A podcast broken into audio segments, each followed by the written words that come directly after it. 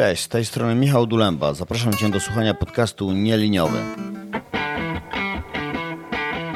Cześć, dzisiaj porozmawiam z doktorem Michałem Krzykawskim z Uniwersytetu Śląskiego. Michała można powiedzieć, że spotkałem na konferencji AI Challenger. No i był taki panel, w którym było kilka osób o różnych, można powiedzieć, poglądach dotyczących tego, jak szybko powinniśmy gonić Stany i Chiny i czy wdrażać AI absolutnie wszędzie. No i Michał miał zaskakująco tutaj podejście do tego, dlatego postanowiłem go zaprosić, żeby zobaczyć, może czasem trzeba większej ostrożności niż ta, którą mamy jako inżynierowie, którzy z tym pracują na co dzień. Więc chętnie o tym pogadamy i zobaczymy, co na koniec z tego ciekawego wyjdzie. Cześć Michał. Cześć, dzień dobry wszystkim. Więc może zacznijmy od tego, że pracuję w firmie, która teraz można powiedzieć, że czuje taki oddech gigantów, którzy budują różne modele i różne ciekawe rzeczy. I w zasadzie priorytetem numer jeden jest dokładanie AI do różnych miejsc wewnątrz produktu, po to, żeby ludziom było łatwiej, ale też, żeby mieć taki przekaz marketingowy, że my też robimy takie ciekawe rzeczy. Nie zasypiamy gruszek w popiele, jak to mówią. No i dla mnie to jest coś takiego oczywistego, że powinniśmy gonić. Firma jest ze Stanów, ja pracuję w Polsce, więc mam taki ciekawy miks tej perspektywy, że z jednej strony Unia chce wszystko wyregulować, a z drugiej strony nawet Kalifornia czuje, że musi cały czas biec, żeby Chiny nie uciekły za daleko. I to jest chyba zupełnie inne podejście niż to, o którym opowie Michał dzisiaj. No trochę tak. Ja jestem filozofem, więc drążę. I przede wszystkim, jak słyszę o tym, że powinniśmy gonić Stany, to mi się przypomina taka książka Witolda Orłowskiego, ekonomisty, kiedy Polska dogoni Niemcy. I wydaje mi się, że w kontekście AI i jej eksplozji, z jaką mamy do czynienia, my cały czas jesteśmy w tym staromodnym już dzisiaj dyskursie, w którym jakby jesteśmy niemal skazywani przez samych siebie na to, żeby gonić tych największych, bo nie ma alternatywy.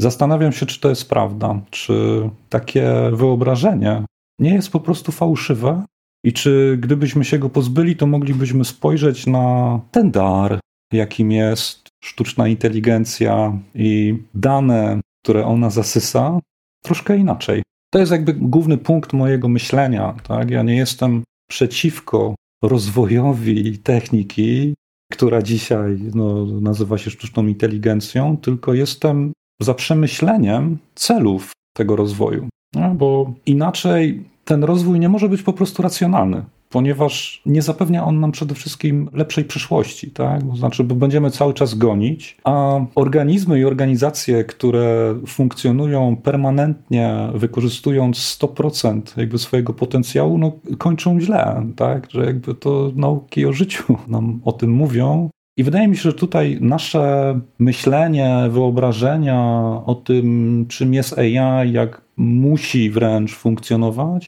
są błędne, tak? Że gdybyśmy zastanowili się, po co tak naprawdę my chcemy te narzędzia rozwijać, jakiej gospodarce, jakiej wizji społeczeństwa to wszystko ma służyć, to moglibyśmy po prostu mądrzej i lepiej je projektować. Ja sobie oczywiście zdaję sprawę, że, że z perspektywy akademika wygląda to troszeczkę inaczej niż z perspektywy przedsiębiorcy albo pracownika firmy, który pracuje pod presją wyniku. Ty powiedziałeś, że ja jestem z firmy. Ja nie jestem z firmy. Uniwersytet to nie firma, bo jakby celowości istnienia uniwersytetu nie są biznesowe. I to mi bardzo przeszkadzało na tym spotkaniu, które było takim spektaklem, który mógłby być trochę inny, biorąc pod uwagę uniwersytet i tę dyskusję o relacjach między, tam było biznesem, uniwersytetem i społeczeństwem. Nie? Wydaje mi się, że ta dyskusja w uniwersytecie powinniśmy dobrze korzystać z tej instytucji, jaką mamy. Powinna przebiegać troszeczkę w innym trybie, nie w trybie spektaklu. Ej, ja jest dla was, wszystko jest dla was, tylko w trybie takiej refleksji, no bo kurczę, uniwersytet jest od myślenia, tak? I ja jestem jako założyciel w 2019 roku Centrum Badań Krytycznych nad Technologiami, jestem zwolennikiem tego, żeby filozofowie, przedstawiciele nauk społecznych zaczęli w końcu rozmawiać z inżynierami. Niekoniecznie z Politechniki, ale też z inżynierami, którzy pokończyli Politechnikę i teraz te urządzenia, te maszyny, algorytmy uczenia maszynowego projektują i mają sami potrzebę jakiejś takiej refleksji, bo wszyscy czujecie, że to zmierza w dziwną stronę, tak? że to jest taka, jak to mówi Jerzy Hausner, z którym też współpracuje, transformacja ku nieznanemu. Tak? I ja się na przykład, wiesz, sam nie ufam takiej postawie, nie boję się sztucznej inteligencji. Ja myślę, że osoby, które w ten sposób mówią, zakrzykują właśnie te obawy, twierdząc, że AI jest dla was i pozbawiają się tym samym, wiesz, takiego urefleksyjnienia, tej eksplozji. A na tej konferencji często była mowa, że my tego nie zatrzymamy, że nie możemy tego zatrzymać, tak? gdybyśmy funkcjonowali w jakimś determinizmie technologicznym. Mi się wydaje, że takie coś jak determinizm technologiczny nie istnieje. On istnieje tylko i wyłącznie w momencie, kiedy nie podejmujemy decyzji politycznych, tak naprawdę, gospodarczych, co do tego, jak ten rozwój ma wyglądać. To mi przeszkadza, wiesz, jakby brak takiego wyważenia w tej dyskusji wokół AI. No wiadomo, że technologie nowe zawsze wzbudzają jakieś, wiesz, obawy, całe spektrum emocji i to wszystko nie służy jakiejś takiej mądrej dyskusji, ale czuję, że zaczyna się tworzyć ku temu miejsce, tak? Poza tym w tej kwestii wypowiadają się różne osoby, niekoniecznie super obeznane z technologią, niekoniecznie umiejący, że tak powiem, w myślenie matematyczne, w inteligencję obliczeniową i tak dalej. Więc jakby to jest wiesz, też problem samej nauki i organizacji jakby świata badań, który jest wciąż zamknięty w tych wąskich specjalizacjach i funkcjonuje zwłaszcza w Polsce na ten nieszczęsny podział na nauki twarde i miękkie. Tak? Do tego podziału jeszcze dojdziemy. Jak cię słucham, to z jednej strony tak, chciałbym ci przyznać trochę racji, że fajnie jest się nad tym zastanowić. Z drugiej strony czasem to w różnych żartach i memach jest często przekazywane, że nawet pamiętam kiedyś taki żart, że w Polsce dotacje różnego typu środki unijne były wydawane na drogi. No i ktoś kiedyś właśnie z takiego Turbo Instytutu podsumował tak, no ale krawężnik prawdopodobnie właśnie nie wymyśli AI, ani nie stworzy takiej technologii, która nas jakoś transformuje i że może powinniśmy się zastanowić, na co wydajemy te pieniądze. Ta myśl tak została ze mną Jasne, drogi też są ważne, pewnie, ale bardziej chodzi mi o to, czy z czasem nie będziemy takim ładnym skansenem, do którego przyjeżdżają inne narodowości, pooglądać, jak to było kiedyś, jak ktoś się zatrzymał w rozwoju. I tutaj, jak przygotowałem się do tej rozmowy, to zastanawiałem się nad takimi rzeczami, na przykład, jak ludzie z takim, nie wiem, romantyzmem podchodzą do Kuby. Czyli stare samochody, mało technologii. Wiele osób jedzie tam właśnie po to, żeby zobaczyć to takie zatrzymanie w czasie. Oni prawdopodobnie, no tak strzelam, nie znają AI albo nie używają jej jakoś zbyt powszechnie. No i można powiedzieć, że żyje im się nieźle. Nie wiem, trzeba byłoby ich chyba zapytać. Ale potem następna myśl była taka, że wielokrotnie słyszałem o tym, że na przykład w Niemczech przez jakieś, tak jak mówisz, decyzje polityczne i takie biznesowe jest dużo gorszy dostęp do internetu w wielu miejscach niż w Polsce. Czy tam powiedzmy ten internet jest słabszy, bo nie inwestowali tyle w to jak my, bo my mieliśmy taki start w zasadzie od zera i mogliśmy sobie pozwolić od razu na maszty w nowocześniejszej technologii, a oni musieli przebudowywać różne tam fragmenty miasta i tak dalej, żeby gonić to 4G, 5G i tak dalej. No i teraz z jednej strony można powiedzieć, że tak jak mówisz, możemy się tak umówić, że nie chcemy gonić, ale pytanie, czy wtedy nie idziemy w stronę bycia tą Kubą albo w cudzysłowie oczywiście wolniejszym internetem z Niemiec. To jest taka moja wewnętrzna obawa, tak patrząc z perspektywy może bardziej inżynierskiej. Nie, wydaje mi się, że ta alternatywa, którą zarysowałeś, jest jednak fałszywa. Ona jest atrakcyjna i pobudza rozmowy, ale nie jesteśmy.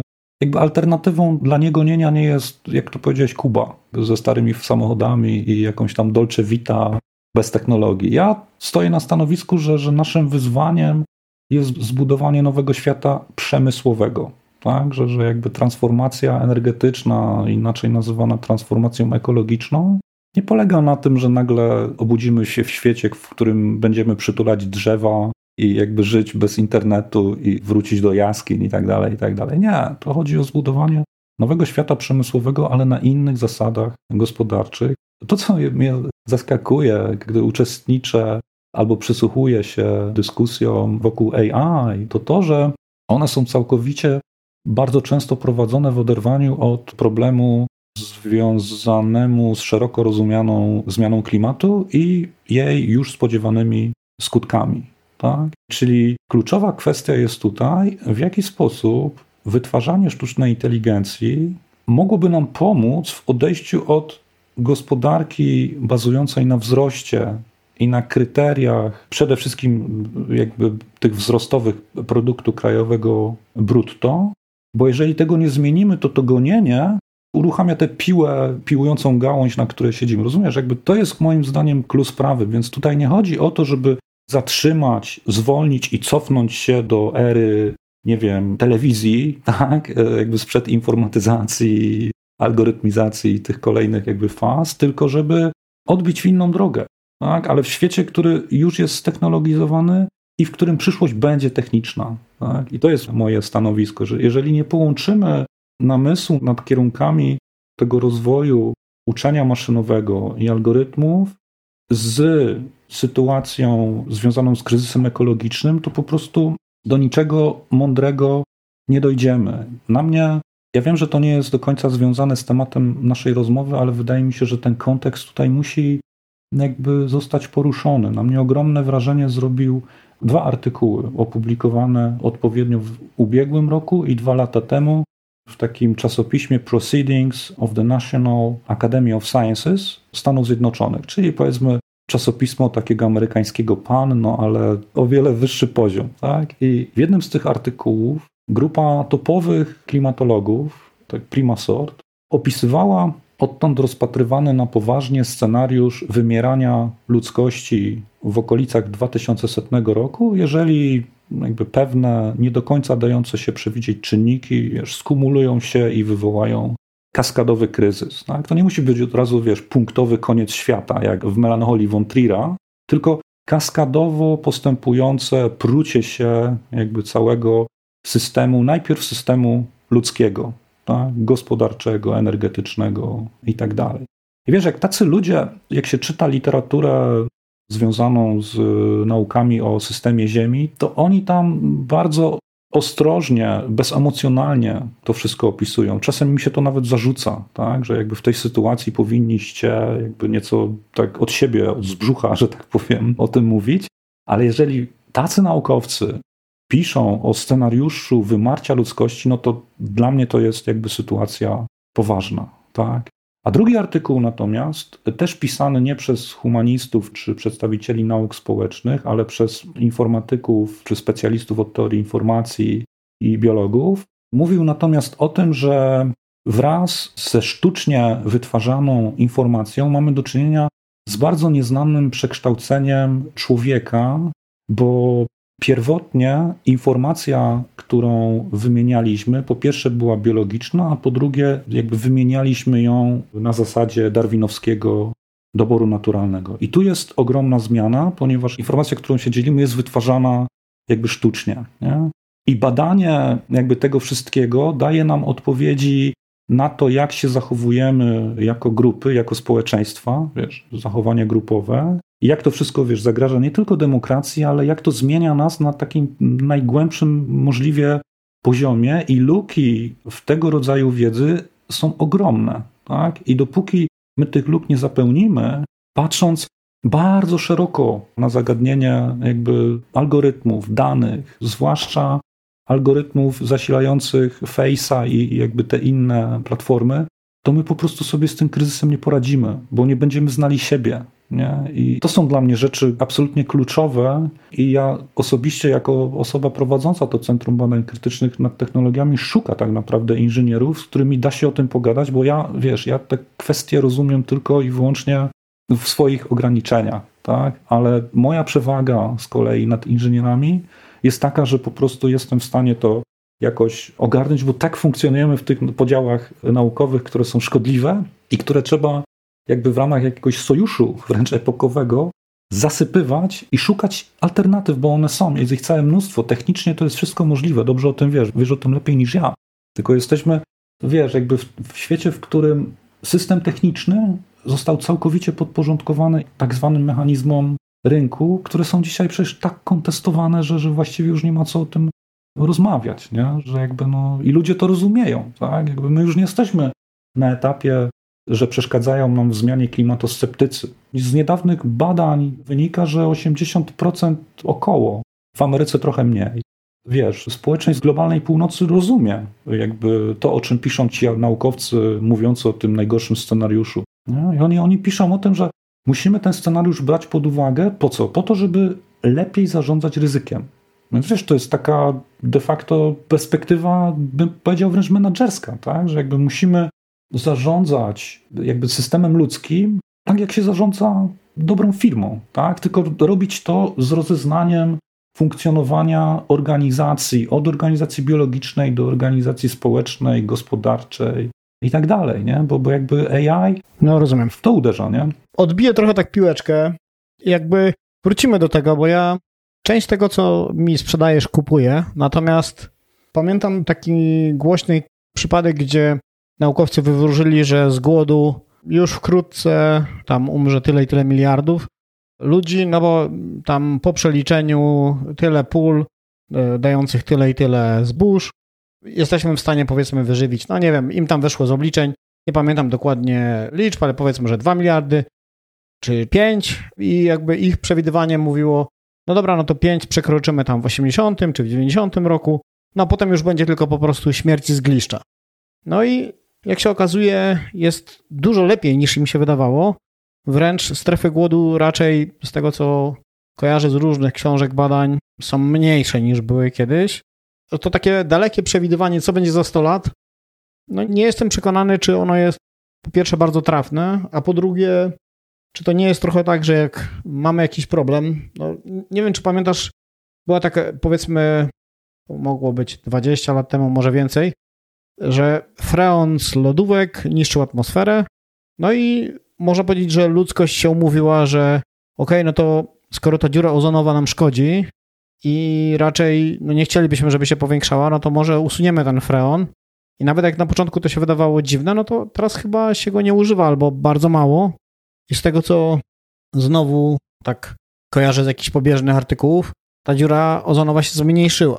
I zmierzam do tego, że po prostu jesteśmy niesamowicie dobrzy w adaptowaniu się i jeżeli coś nam mocno przeszkadza, to to naprawiamy, nawet jeśli to trwa jedno pokolenie czy ileś. I czy tutaj nie jest trochę tak, wiesz, to czarnowictwo, ono nie jest trochę na wyrost?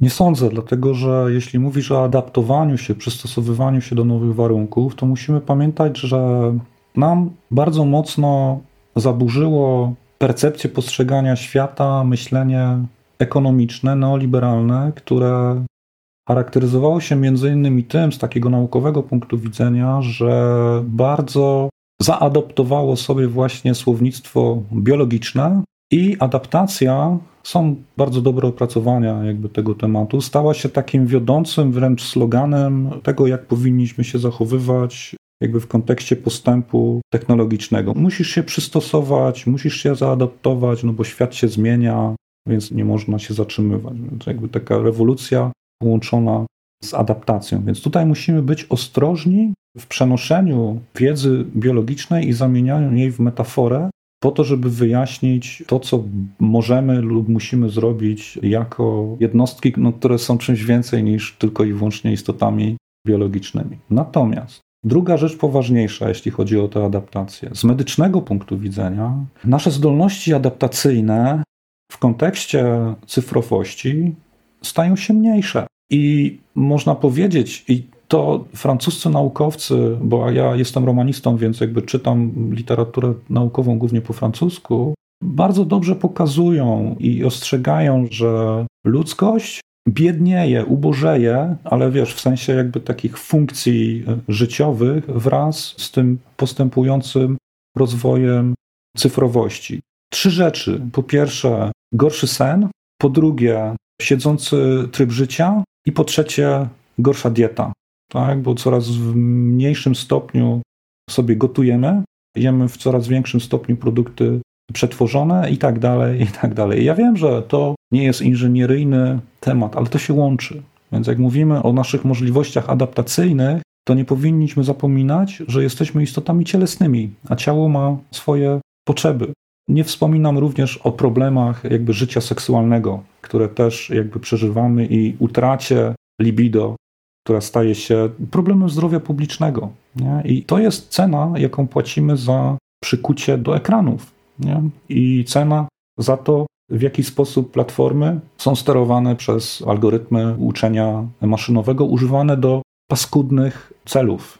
Nie? Więc jakby na te kwestie związane ze sztuczną inteligencją powinniśmy spojrzeć jakby w kontekście gospodarki, która eksploatuje nasze dane oddawane za darmo, za bezcen, dokładnie w taki sam brutalny sposób jak, jak paliwa kopalne. Nie? I, I to jest coś, co nas zabije po prostu. Nie zaadaptujemy się do tej nowej rzeczywistości technologicznej, jeżeli sobie nie przysposobimy tych narzędzi i nie znajdziemy balansu między organizacją systemu technicznego, organizacją naszej psychiki i organizacją systemów społecznych. Tak? Jakby to jest moim zdaniem nawet warunek przetrwania. Wiesz, ten scenariusz wymarcia ludzkości, on nie musi być jakąś właśnie taką katastrofą. Jakby system Ziemia sobie poradzi. Tak? Jakby to, co w nas uderzy, może być, nie wiem, jak przelot muchy dla systemu ziemskiego. Więc tu musimy mieć świadomość naszej kruchości w obliczu technologii, nad którymi nie panujemy. I to jest dla mnie też coś, mm, wiesz, jako naukowca nowego, tak? że, że my weszliśmy w taką fazę technonauki, że już nie mamy kontroli nad wynalazkami technicznymi, jaką mieliśmy powiedzmy tam w epoce nowożytności. Tak? Okay. I... To ja teraz przeskoczę, bo znów jest tak, że zgadzam się, że tak zwana komórkomania no, robi różne złe rzeczy na różnym poziomie i dzieciakom, i dorosłym, i relacjom, i różnym tam, w różnych sytuacjach raczej nie panujemy nad tym. Tak by trzeba było to nazwać poza ludźmi, którzy świadomie już dotarli do tego miejsca z cyklu ograniczam sobie albo w jakiś sposób przynajmniej próbuję kontrolować tą sytuację, żeby ona nie kontrolowała mnie, ale no to być może to potrwa następne 10 albo 20 lat, zanim tak jak, nie wiem, czy pamiętasz taką sytuację, w której w tramwaju w zasadzie wszyscy mieli włączone na głośno melodyjki, powiedzmy po wejściu telefonii komórkowej i dopiero z czasem kultura jakby wymusiła, nie wiem, można powiedzieć, że ustaliliśmy nową normę, że nie robimy tak, bo to wszystkich denerwuje. No i tu sobie tak myślę, że być może to też skorygujemy, ale to potrwa. Ale chcę przeskoczyć do czegoś innego. Ghost in the Shell. Nie wiem, czy kojarzysz taką animację. Ona jest taka, tak uproszczę to, ale to jest bardzo romantyczna wizja przejścia pomiędzy taką tradycyjną cielesnością do takiego, znowu uproszczę, cyborga. Czyli, że możemy część rzeczy wyhodować, rzeczy sobie wszczepiamy, jak w filmach Marvela i DC, no i jesteśmy dzięki temu doskonalsi. I ja jak się nad tym zastanawiam, to podoba mi się ta wizja. W sensie tak wewnętrznie być może to dlatego, że te w cudzysłowie światy science fiction są mi w jakimś stopniu bliskie, to kupuję to jako pomysł taki, no okej, okay, no do tej pory byliśmy tacy miękcy i słabi, no to może następnym krokiem właśnie będzie taka poprawka. Ale jak rozmawiamy, to u ciebie bardziej wybrzmiewa taki lęk, do czego to doprowadzi. W sensie, że być może to wcale nie jest dobry pomysł. No mi się ta wizja nie podoba, ale nie dlatego, że mam jakby, dajmy na to, nie wiem, inne zapatrywania i światopogląd, tylko z racjonalnych pobudek. Znaczy w momencie, gdy dobijamy do 10 miliardów ludzi na świecie i do ich wyżywienia, jak nam mówią, potrzeba 2,5 planety, no to wizja transhumanistyczna, żeby jeszcze sobie przedłużać życie, jest dla mnie trochę apokaliptyczna, mówiąc szczerze.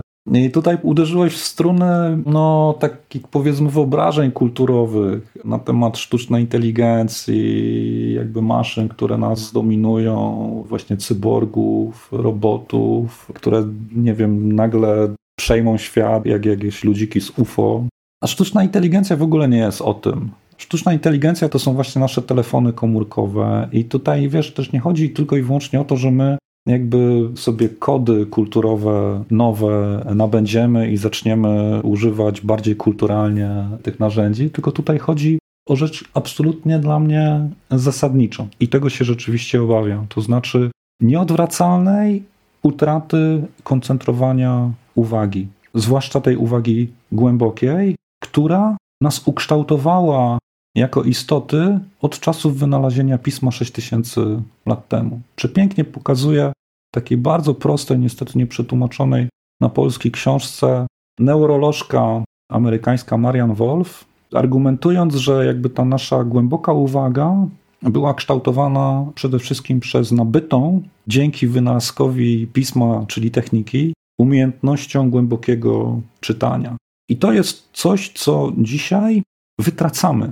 Problem związany z tą utratą jest tego typu, że uwaga jest podstawowym elementem świadomości. I de facto nie wiemy na dłuższą metę, co w związku z tą utratą nam się przytrafia, a przede wszystkim naszym dzieciom. To się wiąże oczywiście w potężny sposób z edukacją i w ogóle funkcjonowaniem nas jako społeczeństwa, więzi społecznej i tak dalej. To jest dla mnie problem. Ale nie myślisz, że ludzkość to zauważy? Bo ja na przykład też w pewnym momencie dotarłem do takiego miejsca, w którym tą koncentrację miałem tak odczuwalnie słabszą, więc wtedy zacząłem się temu przyglądać, z czego to wynika, czy to są powiadomienia, czy to jest, nie wiem, mocniejsze zasłonięcie pokoju, gdzie śpię.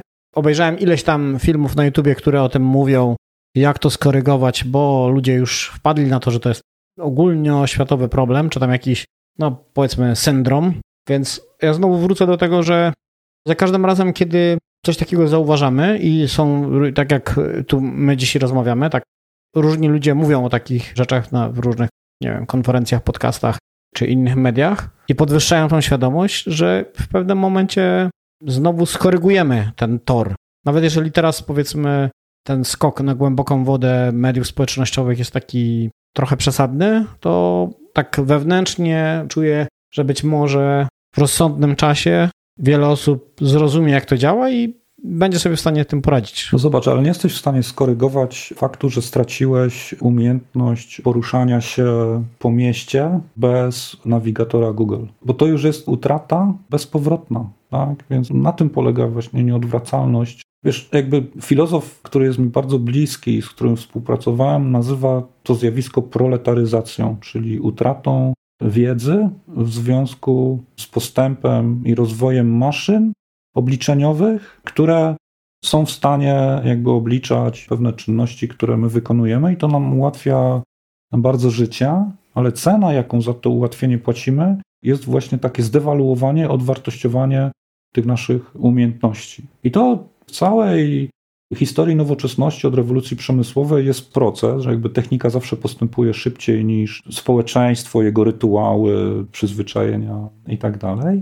I teraz, żeby sobie z tym jakoś poradzić, to wydaje mi się, że powinniśmy się nauczyć to terapeutyzować, ale nie w sensie, wiesz, jakby takiej terapii, chociaż też, ale w sensie próby skonceptualizowania i wrzucenia w jakieś ramy teoretyczne, konceptualne tego, co nam się przytrafia. Jest taka książka Chada Velmona, medioznawcy i germanista amerykańskiego, który pokazuje, że to właśnie funkcja uniwersytetu, tego nowoczesnego, który powstał nam na początku XIX wieku w Niemczech, to bardzo oryginalna teza. Polegała na tym, że uniwersytet musiał gonić za jakby postępem technicznym i jego zadaniem było takie katalogowanie wiedzy, dzięki czemu miał on jakiś tam prestiż społeczny. Tak? Znaczy, był w stanie w jakieś takie ramy racjonalne tę całą technikę ująć. I to ma takie właściwości bo problem jest taki, że wiesz, no my, my tam z YouTube'a dowiemy się z jakiegoś filmiku, jak sobie ustawiać te maszyny, dostaniemy rady, porady, jak bezpiecznie i dla zdrowia używać sieci i tak dalej, ale to jest tylko i wyłącznie działanie doraźne. Tak? Żeby głębiej zrozumieć to, co nam się przytrafia, no to musimy odwołać się do jakiegoś głębszego zrozumienia tego, czym jest w ogóle sztuczna inteligencja, czym jest inteligencja obliczeniowa, jak to wszystko funkcjonuje, a na tę chwilę my tego nie rozumiemy. I stąd pojawia się lęk, czyli takie przeczucie dezintegracji mojego ja. To przepięknie opisywał lata temu psychiatra Antoni Kępiński w książce pod tytułem Lęk, gdzie pokazał, jak on się wytwarza i w jaki sposób czyni nas dysfunkcyjnymi społecznie przede wszystkim. Nie? I wydaje mi się, że w kontekście tej eksplozji technologii to jest sytuacja, którą przeżywamy. Znowu tak sobie myślę o tym, że co jakiś czas też rozmawiam z ludźmi, którzy na przykład wspominają, jak to było kiedyś, że oni mieli wtedy na przykład albo ich babcie, albo ich mamy miały jakiś, jakąś umiejętność. No nie wiem. Powiedzmy, że znały w głowie 300 różnych potraw.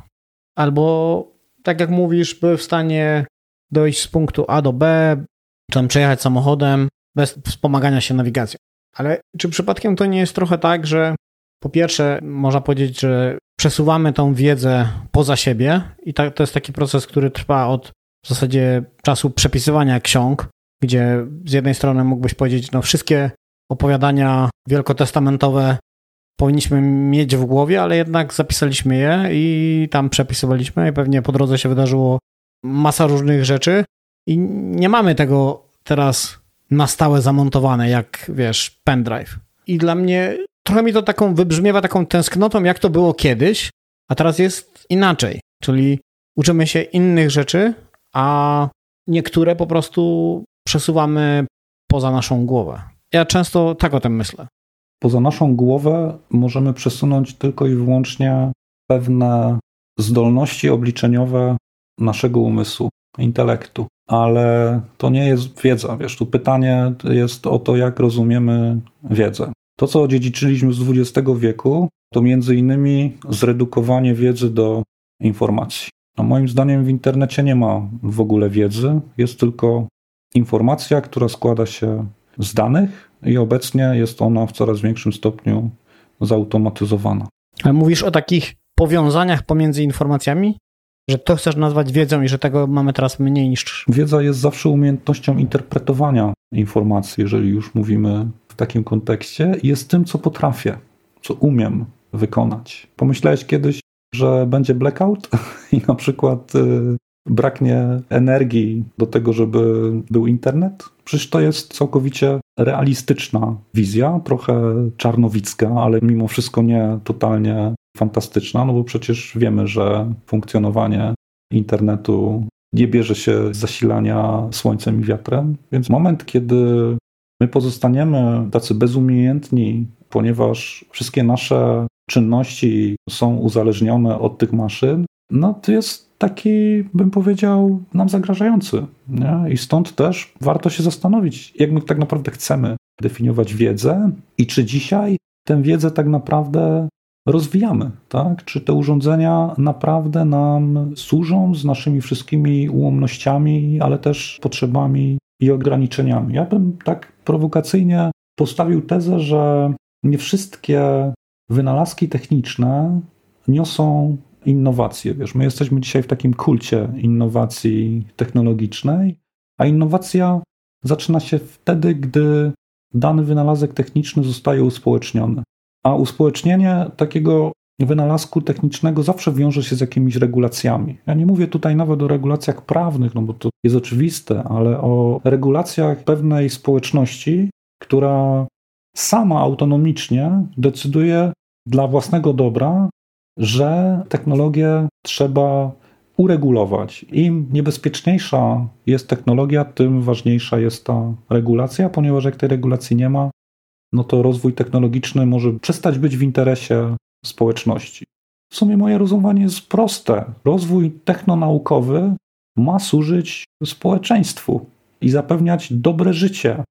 Ale dzisiaj jakby to dobre życie musi zostać przemyślane z uwzględnieniem wszystkich polikryzysowych sytuacji, z jakimi się jakby stykamy, gdzie rozwój AI, jeśli on będzie podtrzymywał ten turbokapitalizm, w którym funkcjonujemy, no to po prostu będzie nas przybliżał do tej katastrofy i ten scenariusz wymierania stanie się po prostu coraz bardziej realny, nie? Więc to jest cały czas ta kwestia, nie? I też nie mam pewności, na ile AI przynosi te innowacje społeczne, ponieważ nie mamy wpływu na to, żeby te zastosowania uspołecznić. Więc ja tutaj no, pozostaje mieć nadzieję, że jakieś alternatywne, mniejsze prototypy, projekty pokażą, że jakby ta sytuacja jest możliwa. Oczywiście do tego wszystkiego trzeba ogromnych pieniędzy. I stąd też ta współpraca między... No właśnie, właśnie chciałem cię o to zapytać. Jak skorygować całą tą sytuację, skoro wahnięcie na giełdzie papierów wartościowych tu czy tam powoduje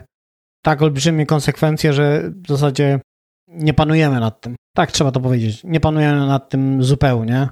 I teraz idąc tą myślą z cyklu powinniśmy robić rzeczy, które są dobre dla ludzi, no to jest taka całkowita zmiana tego paradygmatu, jak oceniamy firmy. I ja wrzuciłem też w naszej rozpisce, bo czasem mam takie, czy przysłuchuję się takim dyskusjom, gdzie humaniści się irytują, że powiedzmy techniczny postęp jest taki albo taki, gdzie powiedzmy wiele rzeczy da się zmierzyć i powiedzieć, że mamy o tyle więcej, o tyle lepiej, albo zarobiliśmy szybciej, no cokolwiek. Jest to bardzo często łatwo mierzalne, albo powiedzmy w miarę łatwo. Natomiast ten dobrostan, pewnie są badania, które to badają, natomiast no, w wielu przypadkach jest bardzo trudno powiedzieć, co zadziała albo co nie zadziała w jakiejś perspektywie czasu. Te tak zwane miękkie rzeczy, to jest złe słowo, ale niech będzie. One nie zawierają tego pierwiastka łatwego zmierzenia, albo powiedzmy, jest to dużo trudniej zrobić. No i teraz cały świat musiałby się umówić na nowe miary, albo nowy sposób mówienia, że idziemy w dobrą stronę, no bo do tej pory, jeżeli firma tam wskaźnik XYZ poprawiła między kwartałami, to znaczy, że jest lepiej, nawet jeśli wywaliła 10 tysięcy ludzi na bruk. A mówimy tutaj o jakimś zupełnie innym podejściu do tego. No tutaj mówisz tak naprawdę o problemie nie tyle technicznym, ile ekonomicznym, tak? Że jakby, no wiesz, AI nie wymyśliła finansjeryzacji gospodarki, o której wspomniałeś, tak? To, to jakby my sami doprowadziliśmy nasze myślenie o ekonomii do sytuacji, w którym finanse, czyli ogon, macha psem, czyli gospodarowaniem, tak? To my wymyśliliśmy, czy my, no przede wszystkim twarde głowy między innymi na uniwersytetach typu Harvard, tak? Przez lata legitymizowały te zbójeckie praktyki spekulacyjne, które wiesz, w 2008 roku, jak wiemy, skończyły się kryzysem. I to też jest kwestia AI, to też jest kwestia obliczeń, to też jest kwestia błędnego użycia zbyt ambitnych modeli matematycznych. Ja w tej chwili finalizuję redakcję książki pod tytułem Gospodarka i entropia wraz z Jerzym Hausnerem i tam jeden rozdział stanowi moje tłumaczenie tekstu ekonomisty Iwara Ekelanda, który nosi tytuł o dobrym użytku z modeli matematycznych, który pokazuje, że im ambitniejszy model, który jest stosowany do rzeczywistości, tym większe ryzyko, że on jest trochę tak jak harwester, który wycina las, że jakby działa, ale niszczy i nie widzi nic poza tym wąskim gardłem, w którym jest stosowany. Tak? Więc tutaj też musi być namysł nad tym, jak inżynier tworzy te modele matematyczne i do czego one służą, jakie mają konsekwencje. Tutaj, jeśli chodzi o miarę, to mamy do rozważenia dwie rzeczy. Po pierwsze, opracowanie nowych kryteriów księgowych, które pozwalałyby firmie brać pod uwagę w rachunku zysków i strat kwestie zużycia surowców i konsekwencje środowiskowe działalności, jest absolutnie konieczne. I takie prace trwają. Ja sam Miałem okazję w takich pracach uczestniczyć z kolektywem Internacja, powołanym z inicjatywy wspomnianego już Stiglera. Opublikowaliśmy te prace w książce, która niedawno ukazała się w założonej przeze mnie serii Techniki, Technologie i Technosfera. Konieczna bifurkacja, nie ma alternatywy, że jakby tak pod włos wzięliśmy ten slogan There is no alternative i teraz mówimy tak, nie ma alternatywy, musimy odbić inną drogę, czyli dokonać takiej bifurkacji. Co to jest bifurkacja? No, techniczne słowo. Albo ona może być rozumiana jak w geografii rozwidlenie rzek, czyli dochodzisz do punktu, w którym odbijasz w inną drogę po to, żeby się nie rozbić na tej drodze, która prowadzi do katastrofy, i my cały czas możemy to zrobić. A jeśli chcieć interpretować to bardziej w kontekście teorii chaosu, no to to jest zmiana jakichś drobnych parametrów, które powodują, że nagle cały system się zmienia. I przecież to są wybory. My nie jesteśmy przyspawani do modelu księgowego, który teraz obowiązuje. Więc tutaj te kryteria są absolutnie konieczne i tutaj potrzeba naprawdę zacieśnionej współpracy ludzi uniwersytetu, odpowiedzialnych przedsiębiorców, samorządy, bo na państwo, zwłaszcza w tym naszym kontekście, to chyba raczej nie ma co liczyć przynajmniej jak w tym układzie, w jakim funkcjonujemy. A druga rzecz z kolei, jeśli chodzi o miarę, to jest, wiesz, takie poczucie miary. Już nie chodzi tylko i wyłącznie o to, co mierzalne, tylko poczucie miary, bez którego nie jesteś w stanie ocenić tych technicznych, stosowanych miar, bez którego nie jesteś w stanie przewidzieć ani ustosunkować się do konsekwencji, na przykład psychospołecznych, stosowania takich zautomatyzowanych miar obliczeniowych. Więc nie jesteś w stanie nadać sensu liczbom, które sztuczna inteligencja używa. Tak? Więc to jest to poczucie miary, to trochę po grecku brzmi, metron, które jest nam tutaj potrzebne. Jeżeli jest, jestem ostatnim człowiekiem, który by tutaj zalecał powrót do Greków, ale Grecy na przeciwieństwo miary mieli pojęcie hubris, bezmiaru. I wyobraź sobie, że oni je łączyli z nadmiernym przywiązaniem do techniki. Czyli to jest ten moment, kiedy nasze wynalazki techniczne przesłaniają nam całkowicie właśnie to poczucie miary, które pozwala nam się rozeznać w czasoprzestrzeni. No to tutaj tak znowu stanę murem za tym AI trochę. Żartuję lekko, ale jest rozwijany cały taki dział nauki nazywany causality i tam bardzo można powiedzieć, że rzeczy, których do tej pory nie rozumieliśmy, są matematycznie bardzo ciekawy sposób, nie przy użyciu standardowej matematyki, wyjaśniane, czy wyjaśnialne. O, tak, to jest chyba właściwe słowo. I no na szczęście ten trend bardzo mocno się rozwija i, i wiele rzeczy z tego, co rozumiem i widzę po artykułach różnych, udaje się tutaj właśnie, tak jak mówisz, te niemierzalne potwierdzić, że to wpływa na nas tak, a to wpływa na nas tak, bo są ku temu zupełnie nowe matematyczne narzędzia. Więc y, tu daję takim, no nie wiem, małe zielone światełko dla mnie, że pod tym względem nie jest tak źle. Natomiast mnie bardziej zastanawia, jak to zmienić poza takimi sytuacjami, które w historii świata no, zwykle to było po jakichś straszliwych wydarzeniach, że no, najważniejsze osoby na świecie spotykały się i ustalały, że teraz jednak trzymamy się dolara, albo teraz trzymamy się złota, albo teraz robimy rzeczy tak albo tak i cały świat mniej więcej mówił, no dobra, no to przyjmujemy teraz taką wersję, być może ona zadziała lepiej, bo nie, nie wiem, czy rozumiesz, do czego zmierzam, po prostu to, że my o tym pogadamy i być może to będzie jakaś mikrocegiełka do tego, że ktoś zmieni jakąś małą decyzję, to to jest takie minimalne działanie oddolne, a często takie przełomowe decyzje są potrzebne gdzieś tam.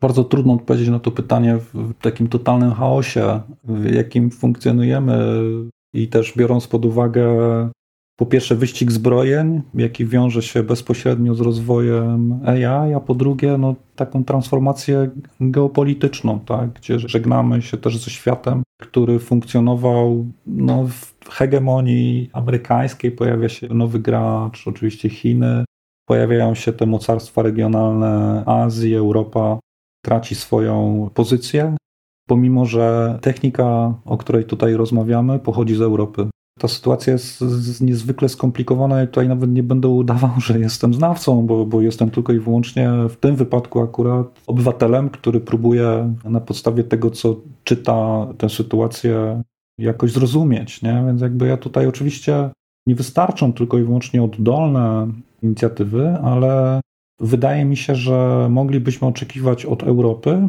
aby pokazała, że jest inna droga rozwoju takich technologii. To jest oczywiście bardzo trudne, bo nie jest, wiesz, tajemnicą Poliszynela to, że sztuczna inteligencja rozwija się w krajach, które mają armię, ponieważ jest to technologia wojenna, co zresztą doskonale takim mocnym wystąpieniem ostatnio podkreślił jeden z twórców AI, który pracował dla Google'a i potem się zwolnił z tej firmy, zapomniałem jego nazwiska. Hinton. Tak, który wyraźnie powiedział, że to jest jak fuzja atomowa i że to powinno podlegać dokładnie takim samym regulacjom, jakim podlegała produkcja bomby atomowej po II wojnie światowej. I dzisiaj ten świat też zaczyna się chwiać w momencie, gdy osoba, której nazwiska nie wymienię, zaczyna się odgrażać, że naciśnie guzik, tak? wprowadzając opinię publiczną w jakiś taki moment paraliżu. Tylko, że pomyślmy o sztucznej inteligencji dokładnie w takim samym aspekcie. Do mnie trafiło ta opinia, no ja wierzę ludziom, którzy nad tym pracują i którzy przyznają, że oni sami tego nie rozumieją, że mamy do czynienia z czymś naprawdę potężnym i że jak sobie tego nie uregulujemy, to to może się dla nas źle skończyć. Na chwilę obecną na to się nie zanosi, ponieważ wszyscy jesteśmy zdezorientowani. Europa nie ma armii, w związku z tym specjalnie rozwija to, co chce regulować.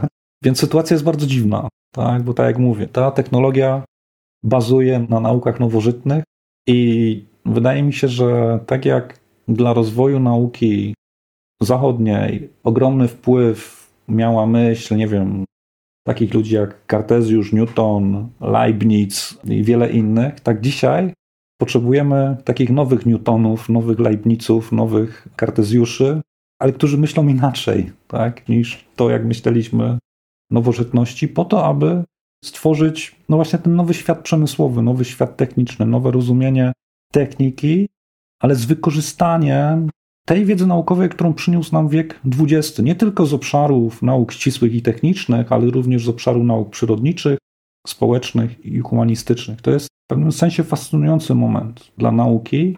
Tylko problem jest taki, że nie ukształtowaliśmy, zwłaszcza na Polskim Uniwersytecie, takiej kultury naukowej, która by pozwoliła nam prowadzić tego typu dyskusje i dzięki temu wymyślać lepsze rozwiązania. Mnie bardzo zirytowało na tym już wspomnianym AI Challengerze, że jeden z prowadzących powiedział, nie czas na dyskusję, trzeba robić, tak?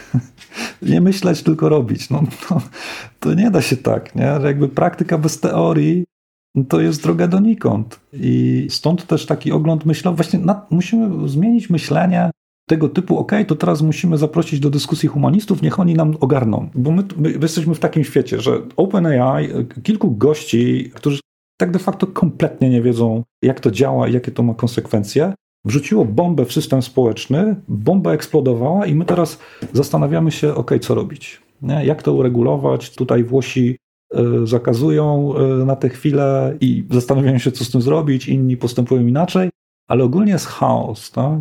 Jakby to wyglądało, gdybyśmy więcej niż o etyce, bo dzisiaj etyka to jest na ustach wszystkich, tak, że to nam pozwoli uregulować te kwestie, gdybyśmy więcej myśleli o projektowaniu, o samej idei projektowania i przemyśleli, kto tak naprawdę uczestniczy w projektowaniu tych systemów, a w konsekwencji jaki typ wiedzy, jaki typ światopoglądu naukowego, jakie wartości są kodowane w tych maszynach. Zmierzam do tego, że musimy postarać się przynajmniej doprowadzić do sytuacji, w której wraz z projektantami algorytmów uczenia maszynowego pracują filozofowie, socjologowie, psychologowie, specjaliści od rozwoju dziecka, jeśli są to na przykład, wiesz, algorytmy zasilające media społecznościowe, i wtedy będzie przełom. I to wtedy będzie ta prawdziwa czwarta rewolucja przemysłowa, bo wiesz, ja nie jestem przeciwko obliczeniom,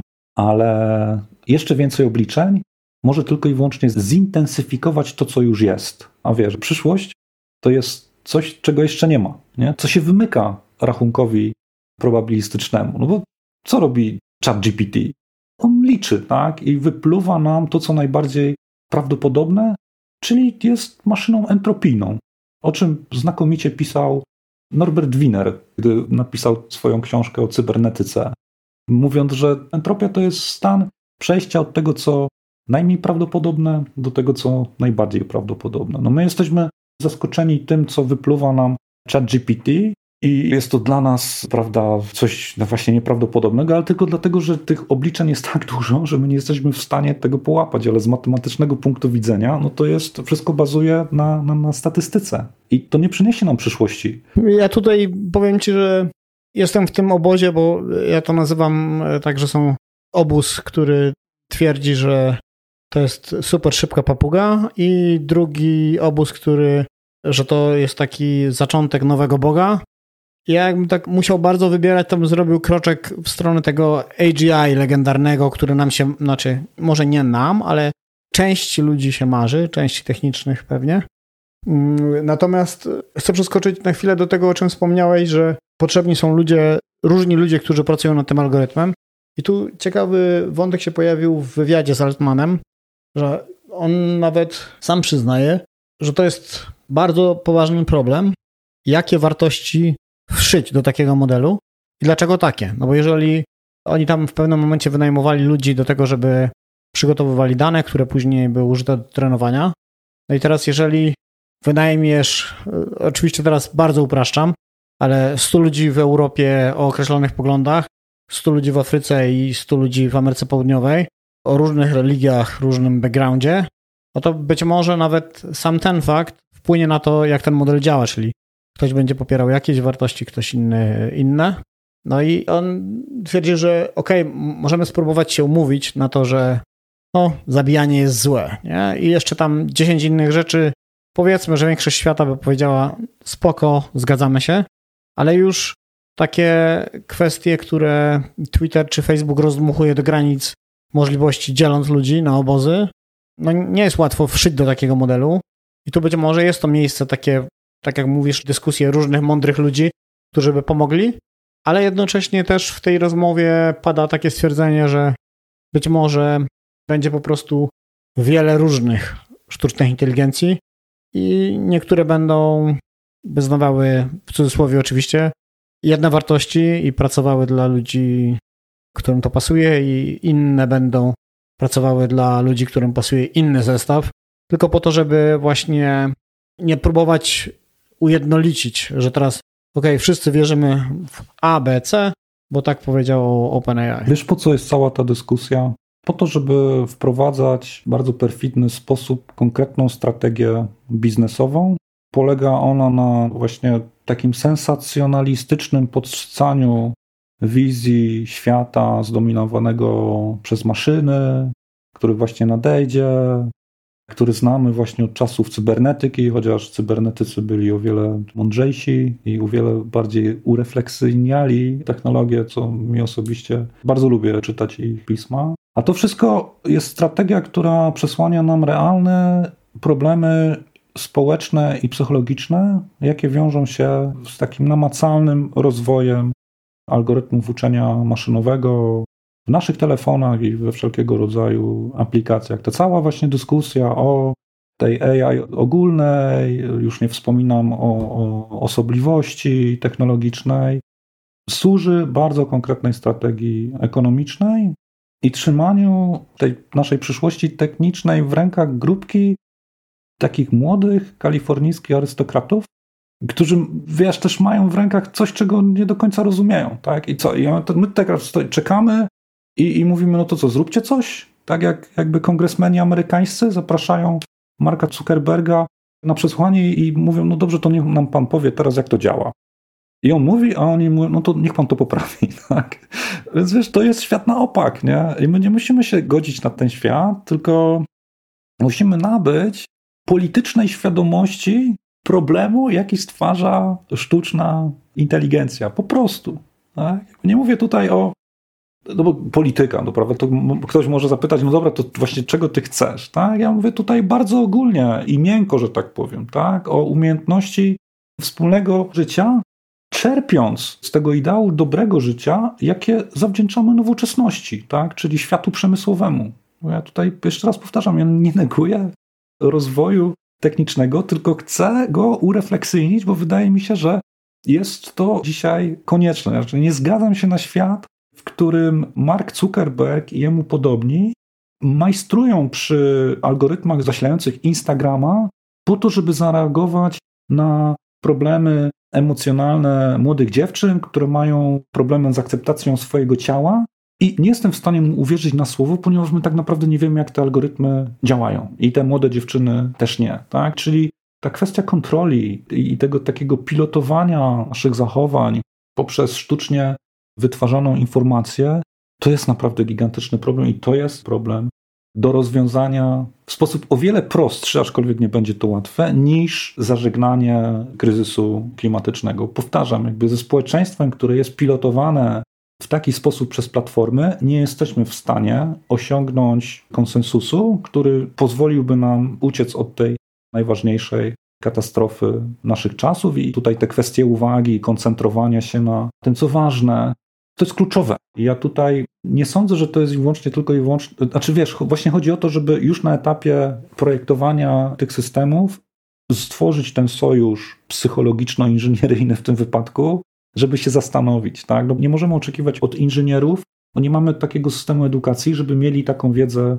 psychologiczną czy socjologiczną. W związku z tym jesteśmy w sytuacji, gdzie ludzie projektujący te maszyny, zachodzi przynajmniej takie ryzyko, mają bardzo niską o ile nie ujemną, wrażliwość społeczną. Rozumiesz? I nie można, żebyśmy się dobrze zrozumieli, prawda? My jesteśmy wszyscy ofiarami takiego systemu edukacji, jaki mamy, gdzie zajęcia interdyscyplinarne, czy wręcz transdyscyplinarne, to to jest po prostu, wiesz, żart, to żart. No, ale wiesz, tutaj też jest kwestia tego, że tak sobie wyobrażam oczywiście, że ludzie, którzy pracują w Facebooku, mają określone taski, które ktoś tam, że tak powiem, wrzucił im do ich backlogu i jeżeli je wykonają, dostaną swoje magiczne dolary, a jeśli nie, to stracą pracę.